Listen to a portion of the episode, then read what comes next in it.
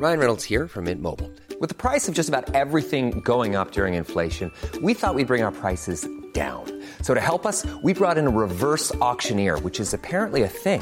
Mint Mobile unlimited premium wireless. Ready to get 30, 30, bit to get 30, bit to get 20, 20, 20, bit to get 20, 20, bit to get 15, 15, 15, 15 just 15 bucks a month. So, Give it a try at mintmobile.com slash switch. $45 upfront for three months plus taxes and fees. Promo for new customers for limited time. Unlimited more than 40 gigabytes per month. Slows. Full terms at mintmobile.com. Get up to 30% off wedding jewelry at BlueNile.com and remember the joy of your wedding day forever. Blue Nile offers everything from diamond and lab grown diamond wedding bands to classic pearls, earrings you can design yourself, even gorgeous sapphire pieces for your something blue. Whatever you choose, Blue Nile's pieces are all graded for excellence for a lasting memento as brilliant as the love that inspired it. Right now, get up to 30% off at BlueNile.com. BlueNile.com.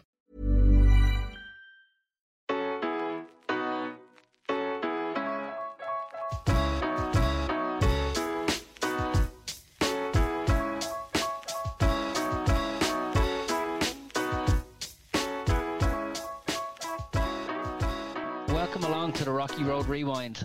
I'm delighted to be joined today by three members of Ireland's boxing team at the 1984 Olympics in Los Angeles. Bantamweight, Phil Sutcliffe.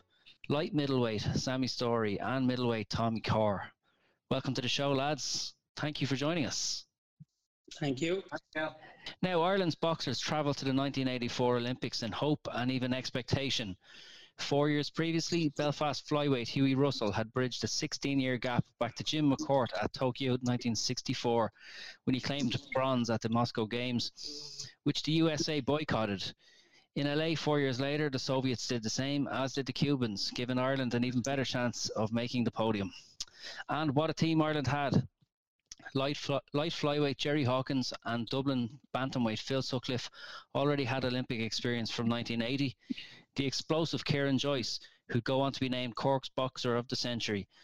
Light middleweight Sammy Story from Belfast Boxing Royalty and Tom and Tyrone middleweight Tommy Corr, Ireland's first ever medalist at the World Championships, having claimed bronze at Munich in 1982. It was Wicklow featherweight Paul Fitzgerald who would do the best of the team in terms of winning bouts. He won two. But uh, lads, talk us through the team. Who were you? Were, were, you confident? Phil, I'll start with you. You you were already a veteran of the uh, Olympic Games, and going into 1984, where were you at?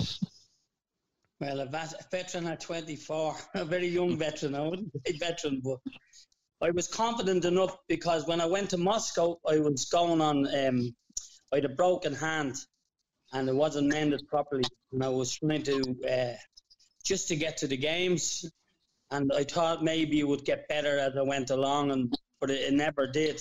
And then I think um, Sammy's father knew that because he used to hold the pads with me. That's Jerry, the famous Jerry Story.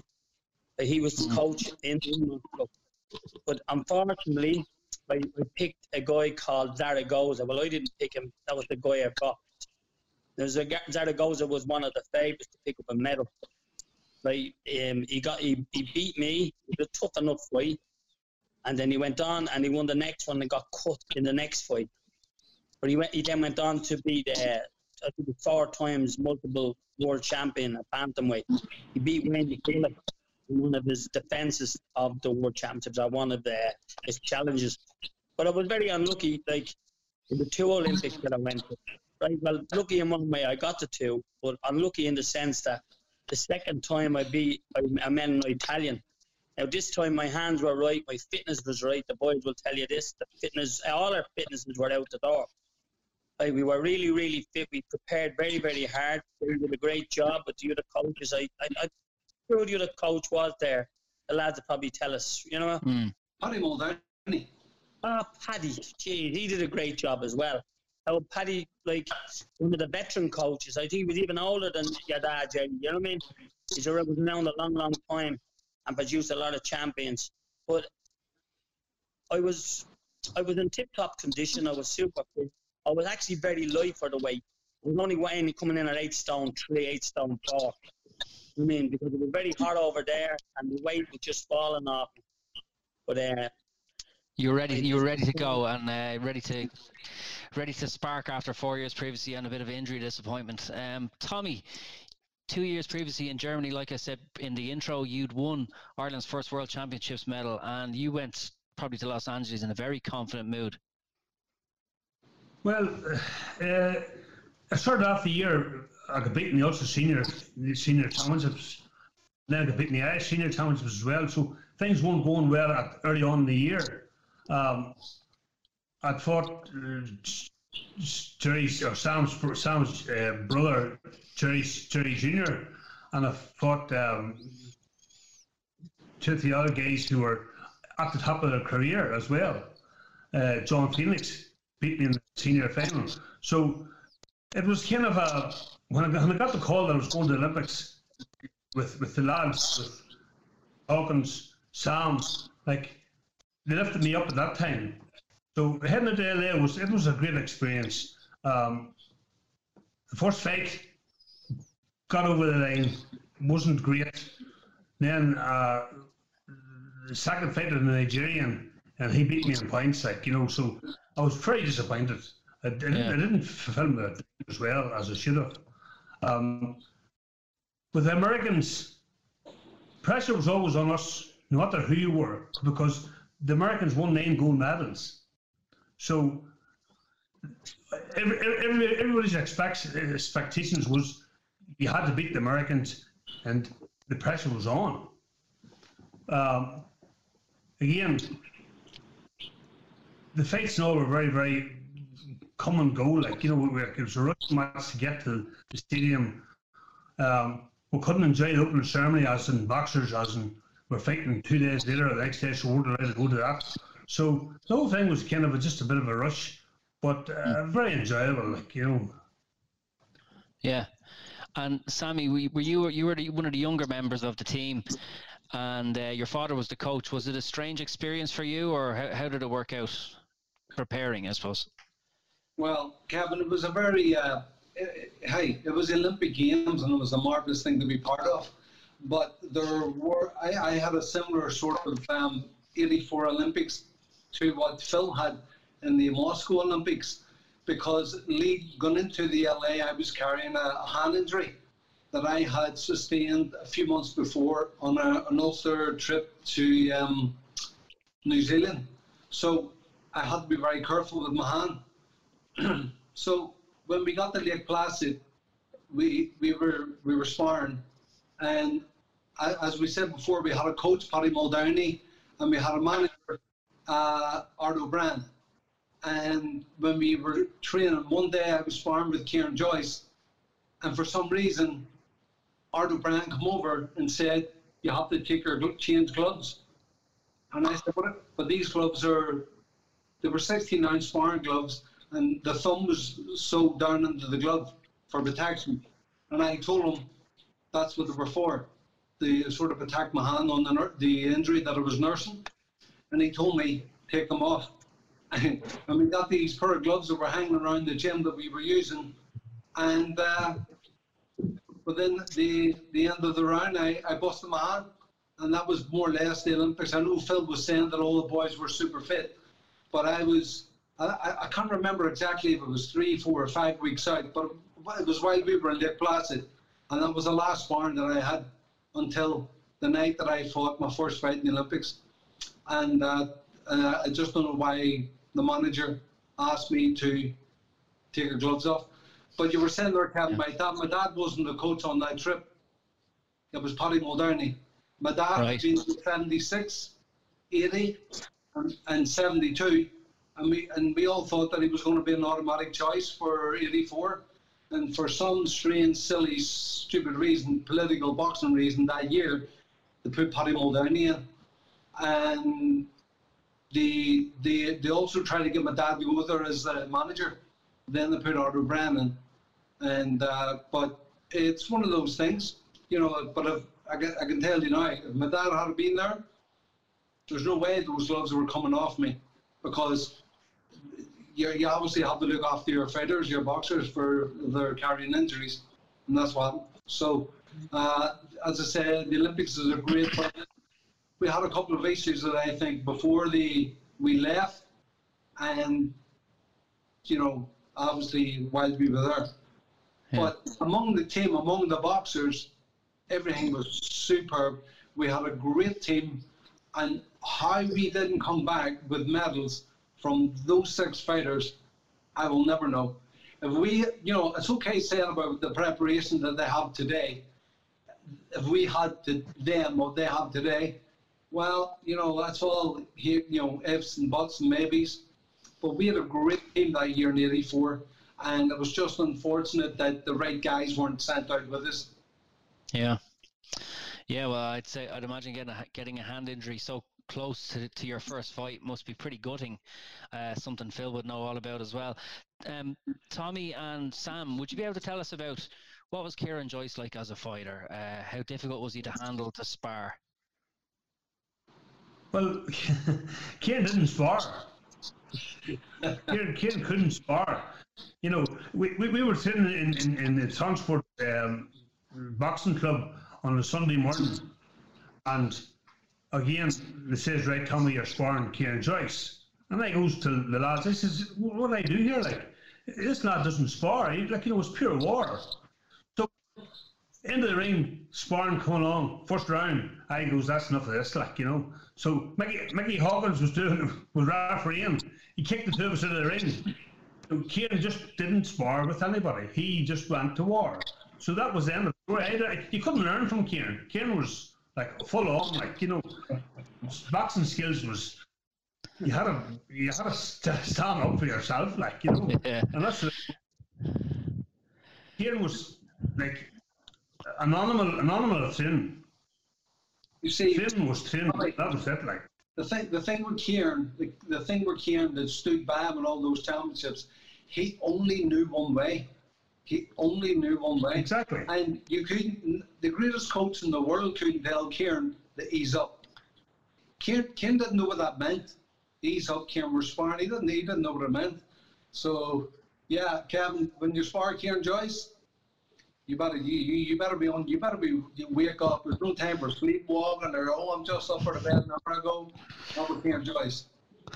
Yeah, I, I heard um of of that of that six man team, uh, I was told by one, one of the Irish boxing super fans. I'm sure you'll be able to guess who it is, but you could you could divide you guys up into three separate groups. There's the sensible group, and that's uh, Hawkins and Tommy here, and then you the the moaning couple. He said Paul Fitzgerald, and unfortunately yourself, Sammy, and then the head cases, Kieran Joyce and uh, your good self, Phil. Would that be an accurate uh, portrayal of the way the team was grouped. You got the head case and great, Kevin. be careful when you call us head cadence. yeah. well, you see, like we, Kieran was having a lot of problems with his weight, an awful lot of problems with weight out there. Like he, like I think he to lose something like seven pounds even after he trained. Like so, he was always putting in an extra session. So I I put in the extra sessions with him, and I went down to because we had we had our we had our system of training. We'd run around. We'd get up in the morning. We'd go for a run around Lake Placid. We'd come back and do a bit of shadow boxing. We'd go then. I think with bench we went sparring in the afternoon, and we went like we were most of us were on our way, but Kieran was a little bit heavy, and that's the way Kieran come in. But like the boys said, Kieran trained like a train. He trained like a train. He sparred like a train but that's the way he only knew. He couldn't come down like the word, the the word schooling. You couldn't school with Kieran. I mean, you couldn't practice. You know, the, like he wanted to spar and he loved to spar. He was a tough. He's one of the toughest men I've ever seen, right in the ring and out of the ring. But he like but that, as the lad said, he only knew one way. When he got into the ring, he just wanted to have a go. He didn't want to get out of the ring. And I've seen some players like that even in the own gym. They, they get a kick yeah. on the nose, or they're a little bit smarter than them. And then, then it's a war, and then it breaks into a war. Then it's not a spar, and nobody is learning. And you going it's always fair in another country. You can have a go off them, but when you're with your own boys, you don't want to be bashing each other right? Because it's no good going forward, right? You're not learning anything. You're not bringing anything to the. You're not bringing anything to the next round. And that was clear on. I mean, Gordon was a different kettle of fish, right? But he, he was over there just a spectator, right? But he's, he, he could spar, he could school. But Kieran just wanted to knock your block off all the time, you know what I mean? But that was the way he sparred, and that's Kieran, you know what I mean? Right, I did spar a few times, right? We didn't spar. Like, but like, I had to, I had to run a lot and hit a lot and run a lot. But he was just that animalistic, in him, you know what I mean? It was also the same way when we were running with him in the mornings. It was like a yeah. train. He was running out for a jog. He didn't. He didn't even know how to jog. He couldn't yeah, jog. he just he was like a dog off a leash. He just boom, he was away. I used to be raging. I couldn't keep up with him, and then near the end of the near the end of like class, he was trying to keep up with me. You know what I mean? I was just beating him, but he had all the suits on. I had only a pair of shorts and a vest. You know what I mean? He still had that big that silver suit he used to wear to lose all the weight. And how he did it in that heat, you know, like it was he was a fantastic he was a fantastic athlete. I mean, like everyone that went there had fantastic skills. Not only all of the other type of skills. You know what I mean? Yeah. Lads, you were all proper old school amateur boxers. Like it's not like now where the, the elite team can, t- you know, get a grant and can take time. Don't need don't need to have a job on the side. In the months moving into the Olympics, was it difficult to take time off to train um, and going even to the games? Was it complicated getting time off work? Did you have to do annual leave? I'll, I'll start with yourself, Tommy. Well, um, I had to take two or three weeks off work with, with no pay. Uh, to go to do my eight runs, eight o'clock in the morning, eleven o'clock in the gym, and then sparring at night time. Um, it was always always hectic, and again, it was only from my mother and father. Like you know, they, they were paying, they were paying me, they were paying bills. Like you know, yeah. So, what were you working at? There, as a welder at the time. Mm. So that was then after like that out the window. You bite just you weren't on the on the, on the floor. You weren't there. You weren't there. You got nothing. Like you know. Yeah. Um, it, it, it was very very hard times, especially from from up up here in the north. Like you know, like when when I was going to when I was going to Dublin to to, to go to train sessions, I was stopped at the at the Portadown train station. You were stopped and were, the police pulled you in and just kept you for two hours, so you missed missed the train. So I, I would book I would book on the eleven o'clock train instead of and I would turn up the nine o'clock train so that when they did stop me, I was already booked on the eleven and they didn't know that. But like that was that was way that's why you had to work it. Uh, runs as well. You're going to runs, you didn't know who you were going to meet. Like you know, uh, lucky enough, I had two or three lads and they sacrificed themselves to go run with me at 8 o'clock and 6 o'clock in the morning to help out, not to, not to be on my own. So there's tough enough times up here, like, you know, where yeah. it just wasn't good, like, you know. Oh, and what about yourself, Sammy? How did you how did you cope? Did you have a job at the time, or did you have to take time off, or how did you manage it? Well, I, I was very fortunate, uh, Kevin. Uh, I didn't work at the time, and I had um, a guy that looked after me, sponsorship, who would actually end up whenever I was going pro years later, he would be my manager, and that would be Alfie McLean from the, the McLean Bookmakers. So I, I was always okay that way. I didn't have to worry. I didn't have the, the problems that Tommy has just said. Um, I was just concentrating on the training, and yeah, I, I had no no problems, no complaints at all. Sort of I think the, the, the two years leading up to the Olympics hadn't a problem that way. Fortunately, I had no job. Yeah. And Phil, you were in the Defence Forces at the time? Well, I was in the Defence Forces, but the money wasn't great. I mean, it's still not great. but uh, And I had a wife and a child. So even to take a few, I couldn't do the extra duty to get a few bob. And like, I, I, I got a thousand pound off um, on one sponsor, which was a lot of money then, right? And then the army made up a few. I think they gave me fourteen hundred pound before I went away. They did a, a collection, so that that kind of uh, kept me run over. But I know what the boys are talking. About. I know what I'm talking about. Like sometimes I went away and had no job when I come back because they just wouldn't give you a week, two weeks off. I mean, like, and there was no money on the table, or you know, like it was hard times before I joined the army. And that's one mm. of the reasons why I joined the army. I, joined the army to re-educate myself and, be, and become a, uh, a physical training instructor. So yeah. I'll be able to look after the family even in my own time. because they, at the, I only had one child at the time, but uh, the second one came along then. You know what I mean? Yeah. So it was um, it was like I know the, what Tommy's talking about, and I know how how Sammy Sammy feels to be not really worried about. You know, the money's there, and you're, you're, you're, and you can train away, you can spar away. You know, you're getting a few bob, and there's no, there's, there's not, there's no, uh, there's no hole in your pocket when you're going home. So it is comfortable to feel that way when you are training. You know what I mean? To, to, to not worry about your, your finances and home for your family. But when you're like Tommy and, and, and they're not giving you any time off, it's terrible. You know what I mean? You're, you're going away, you're fucking to your country, you haven't got a pot to piss in. You know what I mean? And you're coming home, you still haven't got a pot to piss and All the accolades in the world, right, are the taps on the back, right? They, don't pay the bills, they don't put petrol in your car, they don't put, you know, they don't put food on the table. I mean, I know as you're saying the boys today, um, with the, with the high performers, they're on, they're on good money, but not good enough. I mean, I, I can't say enough for the money that they get. I mean, because when they finish that game, a lot of them put everything into their boxing, and a lot of them don't have careers after the boxing unless they go pro. And you know yourself, they're not all they don't all make it in the pro game. So it's like when they're finished, they, they, they should be some sort of education where they can go into some sort of job, right, to put to put bread on the table. Yeah. Yeah, If you yeah, few do make it in the program as well, like you said.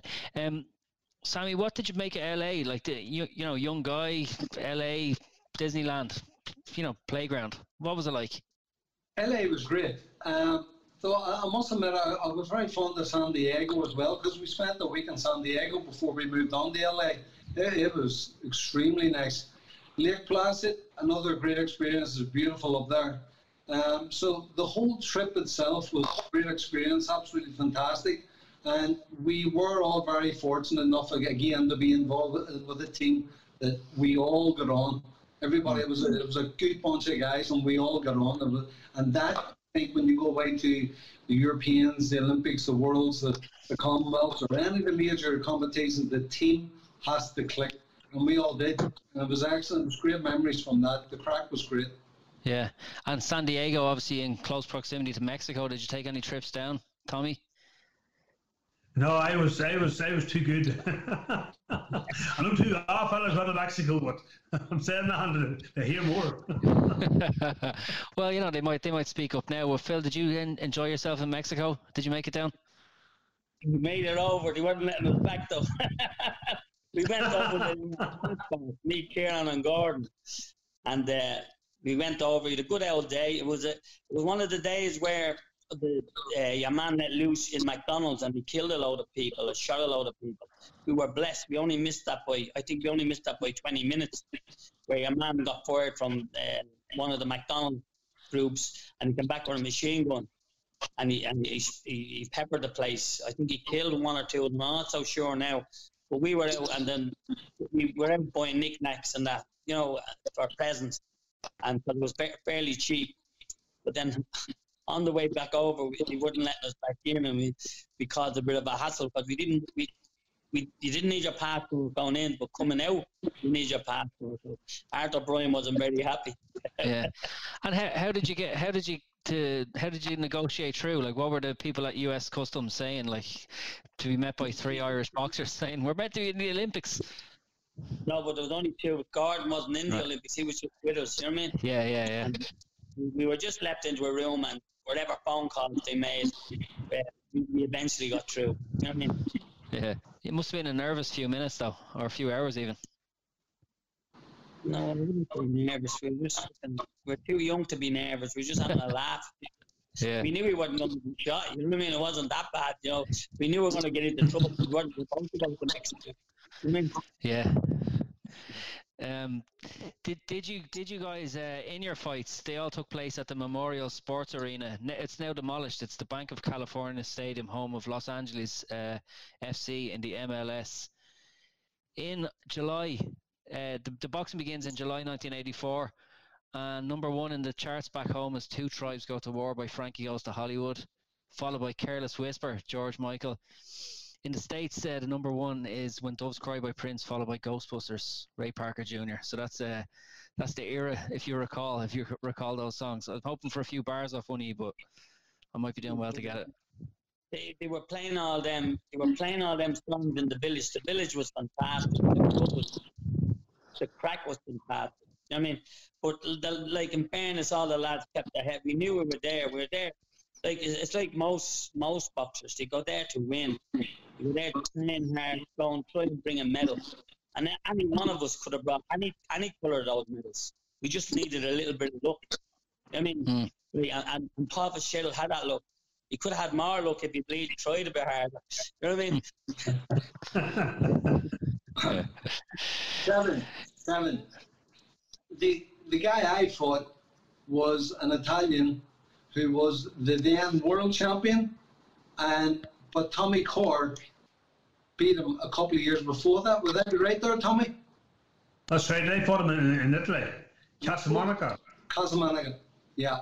But uh, there was there was a story to that too. Like you know, it was an international match between uh, Ulster and, and, and Italian army. I, I was on uh, that trip. And the, the chairs started flying into the ring. Do you mind that? I, so, I, Tommy, I was on next. I was the next fight. And I was oh, really? you see, when you went to uh, Italy, when you went to Italy and a lot of these countries, you'd, you'd have your officials would be two judges, right? Irish judges, Italian referee, two Italian, one Irish referee. And when you went, and they are corrupted. So sorry for the language. They are corrupt, right? And you were giving it. They, they, they be giving it to their own boys as much as possible, right? Because one time when I boxed in Italy on, on, on one of my four shows, I think your father was there on this one, Sammy. He was one of the coaches, and the coach broke down about seven times before we got to. I think it was in uh, Pisa. I think it was in Pisa, right? The coach broke down about seven times, and every time it broke down, it broke down outside a, a garage or a tuck shop or so, and we were starving trying to make the way. I think Chris was on that as well, right? and I had to do from I was boxing up. uh, flyweight at the time, and I, I couldn't make the weight because I think I had one or two bars or whatever I had, but I couldn't make the weight the next morning, and uh, and there was more, there was a not more, but I, I was raging, right?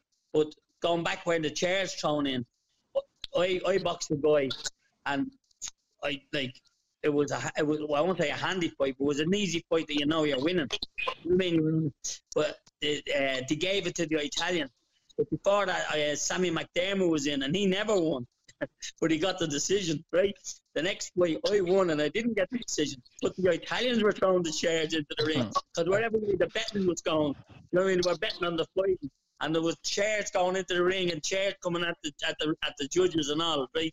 And they had to stop the boxing for about a half an hour, forty minutes. I mean, but the Italians are so corrupt. You know what I mean? It's unbelievable. It's unbelievable. Oh, we, we, we, we know we know the score there. Like you know, Sam and I, we seen it. We seen it first. yeah. And Sammy, so Sammy, so you're saying you did have one fight against the Italian. Um, and it, it didn't go your way. Um, I haven't seen the fight now, obviously, but it's uh, it says uh, TKO three on the ledger. And how did it feel? Like you must have been looking forward so much to the Olympics and a big boxing family, and to lose your first fight or to get a bad draw and then to lose, must have been pretty devastating. Yeah. Well, Kevin, any fight that I would go into, I was always fairly confident.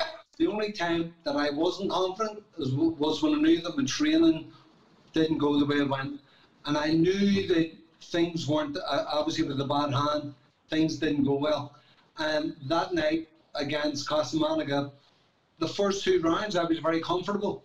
And actually, when I look, I haven't seen the fight in a long, long time, but they're actually arguing with each other, the coach and Casamonica at the end of the second round. And I, I was feeling good, but I knew I was running out of steam. And he came out, third round, and run over me. And that was the only time ever I was stopped as an amateur. And it was wasn't through being hurt or any, just had no, no nothing in the in the tank, and that was it. And I was got it that way that it wasn't. I didn't get the chance to show, to put a good show on, more or less. Yeah, yeah and that was it basically. Yeah, it must have been must have been pretty heartbreaking, all right, to, to bow out like that. Yes, yeah, it was. But there was plenty of sunbathing done. I had plenty of time, you see, after I went out. Yeah. yeah, yeah, you time to enjoy yourself. Uh, Tommy, you, you got two Africans in your draw. Zimbabwe first, Nigeria.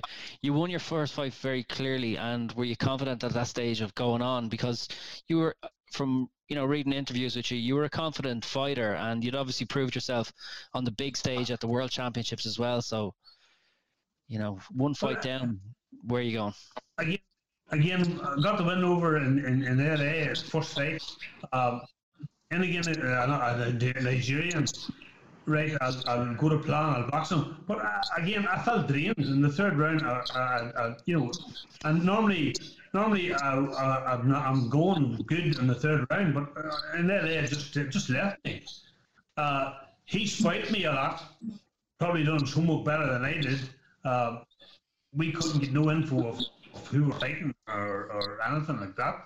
There was very, very little information come from who was fighting and, and, and was he orthodox, was he southpaw, was he a wrestler, was he was he a digger? You know, uh, I was just in on the blind side as I'm a southpaw. I'll try and box my fight. Come the third round, I was done. I was I was I was no energy. I don't know why it happened. We just was just I, I just wasn't ready for that one. Like. If you're looking for plump lips that last, you need to know about Juvederm lip fillers. With Juvederm Volbella XC and Juvederm Ultra XC, your lip look, whether it's subtle or bold, can last up to one full year with optimal treatment and no additional maintenance. Find a licensed specialist and see if it's right for you at Juvederm.com today. That's J U V E D E R M.com. Add fullness to lips in adults over 21 with Juvederm Volbella XC or Juvederm Ultra XC. Do not use if you have severe allergies or a history of severe allergic reactions, or if you're allergic to lidocaine or the proteins used in Juvederm. Tell your doctor if you have a history of scarring or taking medicines that decrease the body's immune response or that can prolong bleeding. Common side effects include injection site redness, swelling, pain, tenderness, firmness, lumps, bumps, bruising, discoloration, or itching. As with all fillers, there's a rare risk of unintentional injection into a blood vessel, which can cause vision abnormalities, blindness, stroke, temporary scabs, or scarring. For full important safety information, visit juvederm.com. Ryan Reynolds here from Mint Mobile. With the price of just about everything going up during inflation, we thought we'd bring our prices down. So to help us, we brought in a reverse auctioneer, which is apparently a thing. Mint Mobile unlimited premium wireless. Ready to get 30, 30, bit to get 30, bit to get 20, 20, 20, bit to get 20, 20, bit to get 15, 15, 15, 15 just 15 bucks a month. So, Give it a try at mintmobile.com/switch. slash $45 up front for 3 months plus taxes and fees. Promo for new customers for limited time. Unlimited more than 40 gigabytes per month slows. Full terms at mintmobile.com. When you're ready to pop the question, the last thing you want to do is second guess the ring. At BlueNile.com, you can design a one-of-a-kind ring with the ease and convenience of shopping online. Choose your diamond and setting. When you find the one, you'll get it delivered right to your door. Go to BlueNile.com and use promo code LISTEN to get $50 off your purchase of $500 or more. That's code LISTEN at Bluenile.com for $50 off your purchase. Bluenile.com code LISTEN.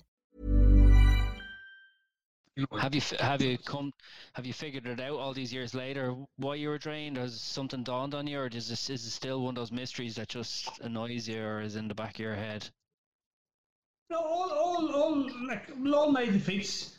Uh, think about you know what I should have done. You know, it's like it's like fighting uh, Alexander Koshkin you know, um, he was Olympic silver medalist. He was world champion and all that. Like you know, and again, uh, Jerry Story, who's my coach, like he was, he was like, you got to stay tight. He's, he's, he's six foot one, six foot two. I was five foot eleven. Uh, have a go, me, you know, walk your way in, you know. But he just he stood off and picked me off. Uh, Jerry was good advice because if you had if you hadn't told me, uh, me you're fighting uh, Olympic silver medalist, European champion. I had him went pieces, like you know, I had him, in, you know, going in the dinner right away, like you know. So mm. uh, that's the way it was, like you know, just yeah. And then and then it just didn't happen. It started, like I was, I was out, of, out of energy. I don't know why. And we, we as uh, Phil said, we, we were, and Sam, we were all weight, no water except Kieran you know, uh, the weight was running off me. Like, you know, I was, I could have made like middleweight. As Sam knows, like, you know, and Sam could have met, could have went in and welterweight. You know, Yeah. we were just like we're getting the best of food, we're getting the best of water, we're getting the best of everything. Yeah. Where when you were at home, you were you were just like you had to look after yourself. We had no we had no debts. You, your debts was you done your own diet, and that was it. Like you know, we we we, we had a lady. Um, I think it's Mary McGeary from Dublin. She was a dietitian, or and she she come along with us to tell us what to eat and what to drink. And I says to her, like, if I if I if I think I eat what you're telling me, I'm over I'm overweight. Yeah. You think like it wasn't making any sense, you know. I wasn't eating it and I wasn't drinking it because it wasn't, it wasn't making the weight, like you know. So Yeah. Yeah. when I was doing my own thing, I was okay, like you know. So Yeah. Tommy, this is another thing, Tom. This is another thing when they're when they're bringing all these people. They might be a dietitian and telling how kids how to make kids how to not to be obese or not to be or, or, or not to be putting on so much weight. But I don't specialise in what we have to do. We're like jockeys at every different weight, from light flyweight all the way up, to heavyweight, and then the heavy, the super heavyweights take no problem right? Or if they're trying to make heavyweight and they are super heavy, then they've a problem. But they bring these Yeah. people, these so-called specialists, over with trips, never been involved in boxing. The only thing they learn is from our coaches and the boxers themselves by asking us questions on what we should be doing and what we should be doing. If we, if I was a better thing, maybe I, sh- I was very light. I was eating what I could, but the stuff she was telling me to eat was would be impossible to eat. You wouldn't be used to it. You know what I mean? exactly. it's and it, it's like and I and I do blame the system as well. I, I also like to bring over an experienced coach. You could have brought over an experienced coach like your dad. Sam. They like they will tell you what you're going to be eating and what you're going to be drinking and when you're going to be resting. When, like that was my second Olympics, so I had a little bit more experience. That was my said my third Europeans after the third European, and I had a bit of experience, and I, I could see but they couldn't really interfere, not interfere. I think they had a, a doctor, Moira O'Brien, Moira O'Brien's professor now, and the Flanagan was the Phil.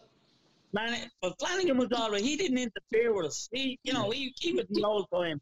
He didn't, and nothing you needed, he'd get for you. Now, Flanagan was a good old doctor, Dr. Flanagan. They brought they brought people with us, right? And uh, the only time we seen them, right, is when they're taking our weight in the morning time, right, or, or in the evening, whatever. Or they were sitting at the dinner table. We did get a sheet. We all got a sheet on what we should be eating and what we shouldn't be eating, right?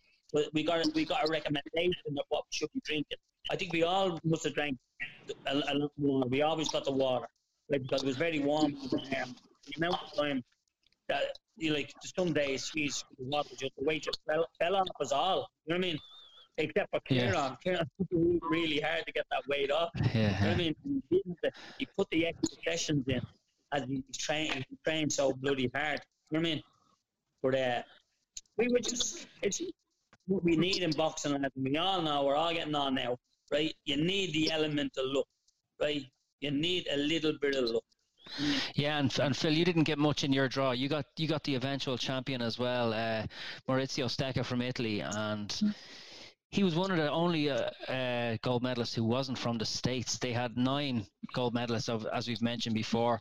Sammy, did you did you get did you guys get to watch the uh, the other boxing in the arena? You know, when you weren't fighting. To be honest with you, Ken, I can't remember what. Yeah, there was a couple of days, yes, but Mm. it isn't one of the, the things that sort of is in my mind all the time when I'm thinking about the Olympics. Um, I don't think that I was one of those ones that had to go over and sit 24 7 whenever the boxing was on. Um, watched a little bit of it, but it didn't. After I lost my fight, I would obviously go and watch the boys when they were fighting all the time. But other than that, I wasn't really concerned about, no, I have to be there, I have to be there, and watch all the other fights, no. But yeah, Yeah. We, we did see a few others, you know. Because definitely, I, I know I think of like think of the '76 Olympics, and you'd say, uh, you know, Sugar Ray Leonard, or you think '92, you think of Oscar De La Hoya, Michael Carruth, but in '84 you've got Mark Breland, Meldrick Taylor, um, Pernell Whitaker, and Evander Holyfield, and all the rest of the other USA ones. Were you a big watcher of them, Tommy, or how did you go? You see, ag- again, I go back to the point as um, when there was a boycott, it left that uh, the Americans were going to win everything.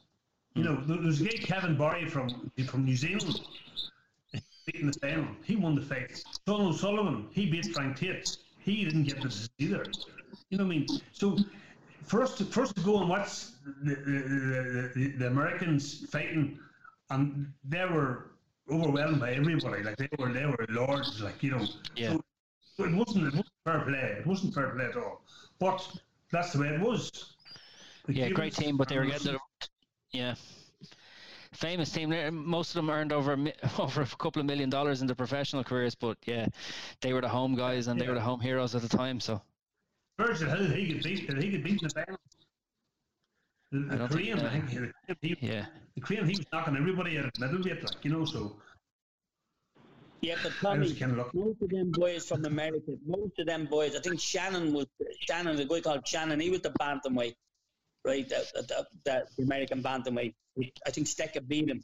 But most of them boys, all the Americans, that was like yourself, Sammy, that was being looked after by a future manager. That would they were all going, they were all in the line of going pro.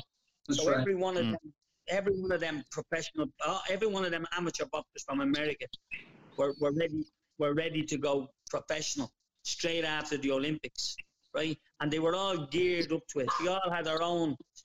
They all had their own uh, manager outside the management system of the amateurs. But they were all well looked after.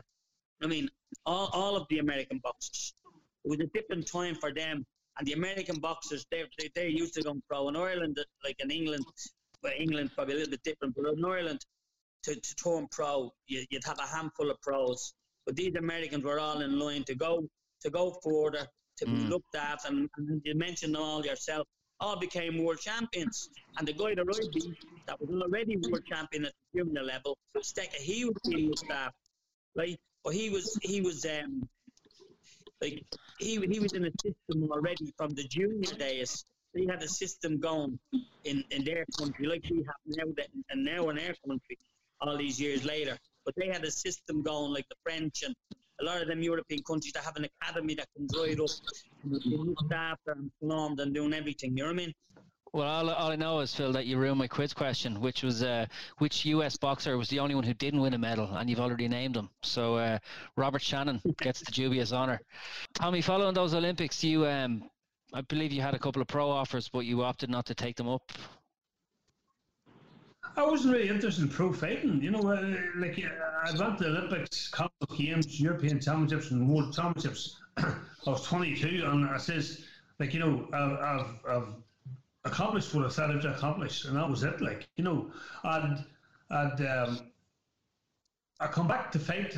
I fought uh, Jim O'Sullivan in that senior final. I think it was in '87 or so. But I was just back for just for a bit of a crack, a bit of a laugh, you know. And, and I'm hanging, I'm hanging down into the, the ring that night with Jim O'Sullivan, and I'm saying to myself, "What am I doing here?" Like, you know, I'm not enjoying this, you know. And then uh, I, I sparred Sam a couple of times. Then he came up to up to Glencoe, uh, up to Glen, and sparred him for a couple of times. But it didn't, it didn't do anything for me, you know. It was it was a sport, and I loved it, and, and like. I didn't. I didn't even know John Felix had turned pro until he told me that about a month. You know, so kind of. I was following Sam, following locals, but I wasn't interested. You know, it didn't. It didn't appeal to me at all. Mm. It, um, just so I was like the amateur stuff, and that's it. Like you know, so Yeah. a fella Ben Getty North Carolina, we had fought the the the the, the, in the Fort Bragg, that trip Sam was on, and um, he asked me would I turn pro, you know, and I, and I to him, no, why why me? Like you know, he wasn't looking at nobody else, you know, because there was there was Kieran and Sam and, and big guys like you know Tony Dunlap, like all them lads were all brilliant fighters. Shimmy McGuinness. But then he, he asked me, and I was like, it's, no, it's. I think he's looking too uh, too nice fighter. He's been up all the time, so I never bought. No, forget about it. I got enough things in the head through my ears. I didn't want any more. yeah. And Sam, you weren't satisfied with the digs you got at the Olympics. You went professional, I think, the following year, and you had a you know long career, won lots of belts, and had a great time.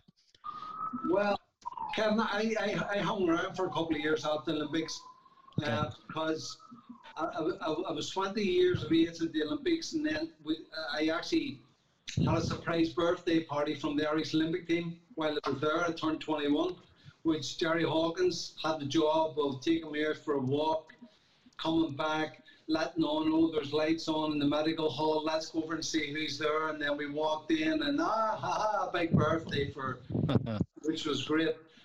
But when I came home, um, yeah, I could have went pro then, but because of the performance that I gave against Casamonica, the world champion, I, I, thought I'll hang around because I, I could make my mark here.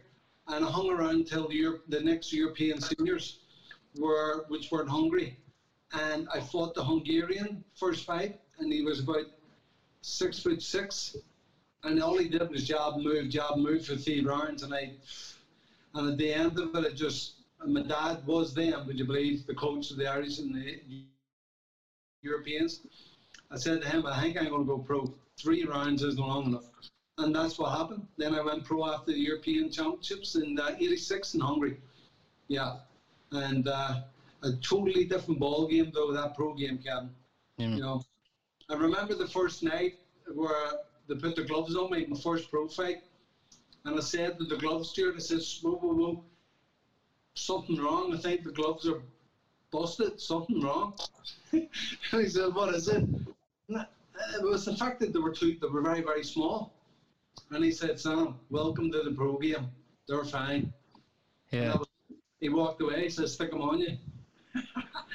yeah. Small. Stick, stick them on you and now go hit somebody.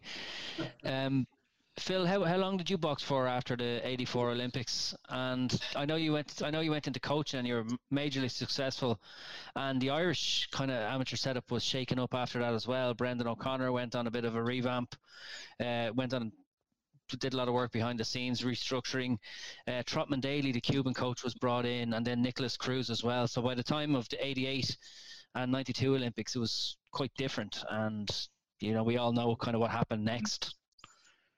Well, well, I, when I came back, um, 1984, like I think 94, I went on till 86, 1980, but I wasn't. I was trying to like. Uh, at the time, I knew it was good enough for After the, the thing, I just took a break off. Right, my hands were grand, everything was good. Right, and like I kind of had enough. I was back home with the family the job I was I wanted to do uh, be an as uh, uh, a, a non-commissioned officer. I went I wanted to do little bits in the job to re-educate myself, go back to college and school, and and uh, go down to the, the Army School of Physical Culture. I was going and doing different exams and, and, and trying to learn to enhance my knowledge on, on all the sports. But basically, I was using it for the boxing, so I'd be able to do it for the, the lads that are boxing and the interest was there. Like I to box Roy Nash, um, I to box Roy twice, I think, to go to the Europeans. You know what I mean? But I broke my finger in one of them, and uh, one of the things, and I I got a, a call to say if I don't box, I won't be getting another international. I didn't really care then, you know what I mean? Because I knew myself myself because I couldn't train the way I used to train, kind of the like like Tommy there the, the interest wasn't to go pro. The interest was just to stay and enjoy me boxing. But I knew I wasn't going to be good enough for uh, Europeans, Olympics. I, just to box England, Ireland, Scotland, and Wales, just to stay in the game, to enjoy it, and, and still go on living my life. I was starting to coach then as well, doing it one or two nights coaching. So the interest wasn't as much as it was beforehand, right? So, so I, I kind of uh, I kind of dwelled over then and you know, and then the rest is history. I just took over the training in Drimnagh Boxing Club, and then in, in 1990, 1992, when Michael won the gold medal in the Olympics, like I was training Michael right up to that, and I was training Paul Griffin, I was training the Drimnagh Boxers along with Austin. But I was kind of the senior man in the even though I was the youngest, I was still the senior man there. I mean, the, with the knowledge and all the boxing. But I, I kind of, like, I wanted to do my own thing then. You know what I mean? I wasn't getting mm. my own way say, where I wanted to do. So we got an opportunity to start in Cumberland Boxing Club that in 1992. And the rest is history. We've won Irish titles every single year. We've had boys represent Ireland every every single year since 1992, and now we're in 2020, and this is the only year that we haven't won a title yet. And if COVID doesn't stop this bloody thing, we're going to be we're going to lose the title. The country, the youths are still on. We boys in the finals. We boys in the se- boys and girls in the semi-finals, and they and they stopped they stopped the competition because of the COVID. Now it might be getting rerun again in late October. Hopefully, we keep up the, the tradition that we haven't lost. We haven't lost any title since 1992. You know what I mean? So yeah. we're doing very very well.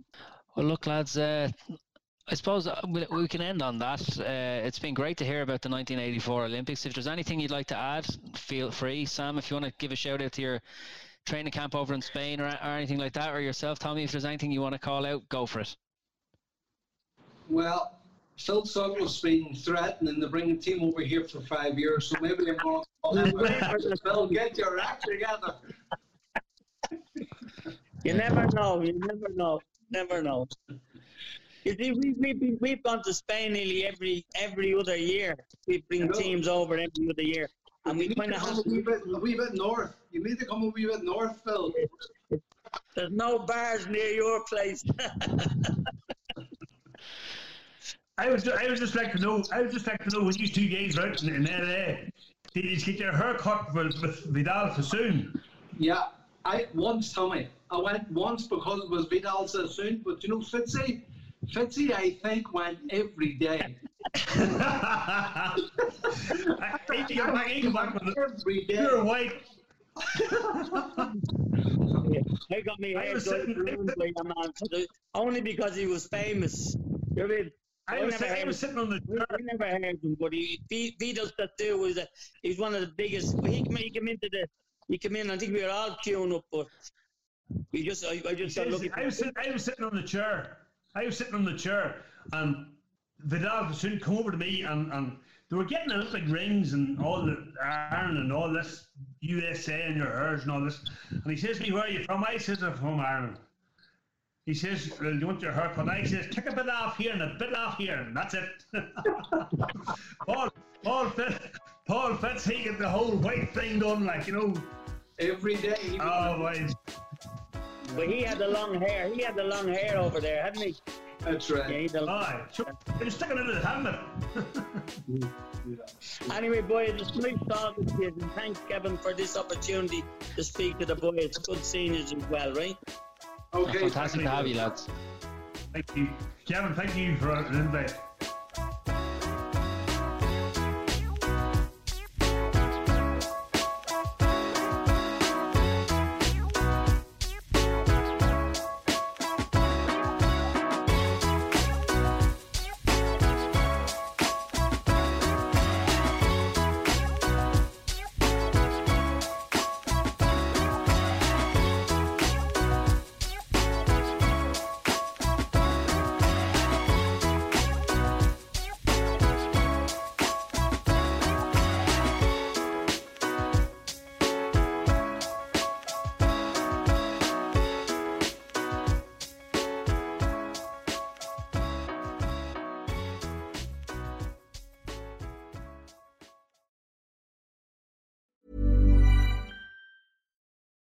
For the ones who know safety isn't a catchphrase, it's a culture. And the ones who help make sure everyone makes it home safe. For the safety minded who watch everyone's backs, Grainger offers supplies and solutions for every industry, as well as safety assessments and training to keep your facilities safe and your people safer. Call clickgrainger.com or just stop by. Grainger for the ones who get it done.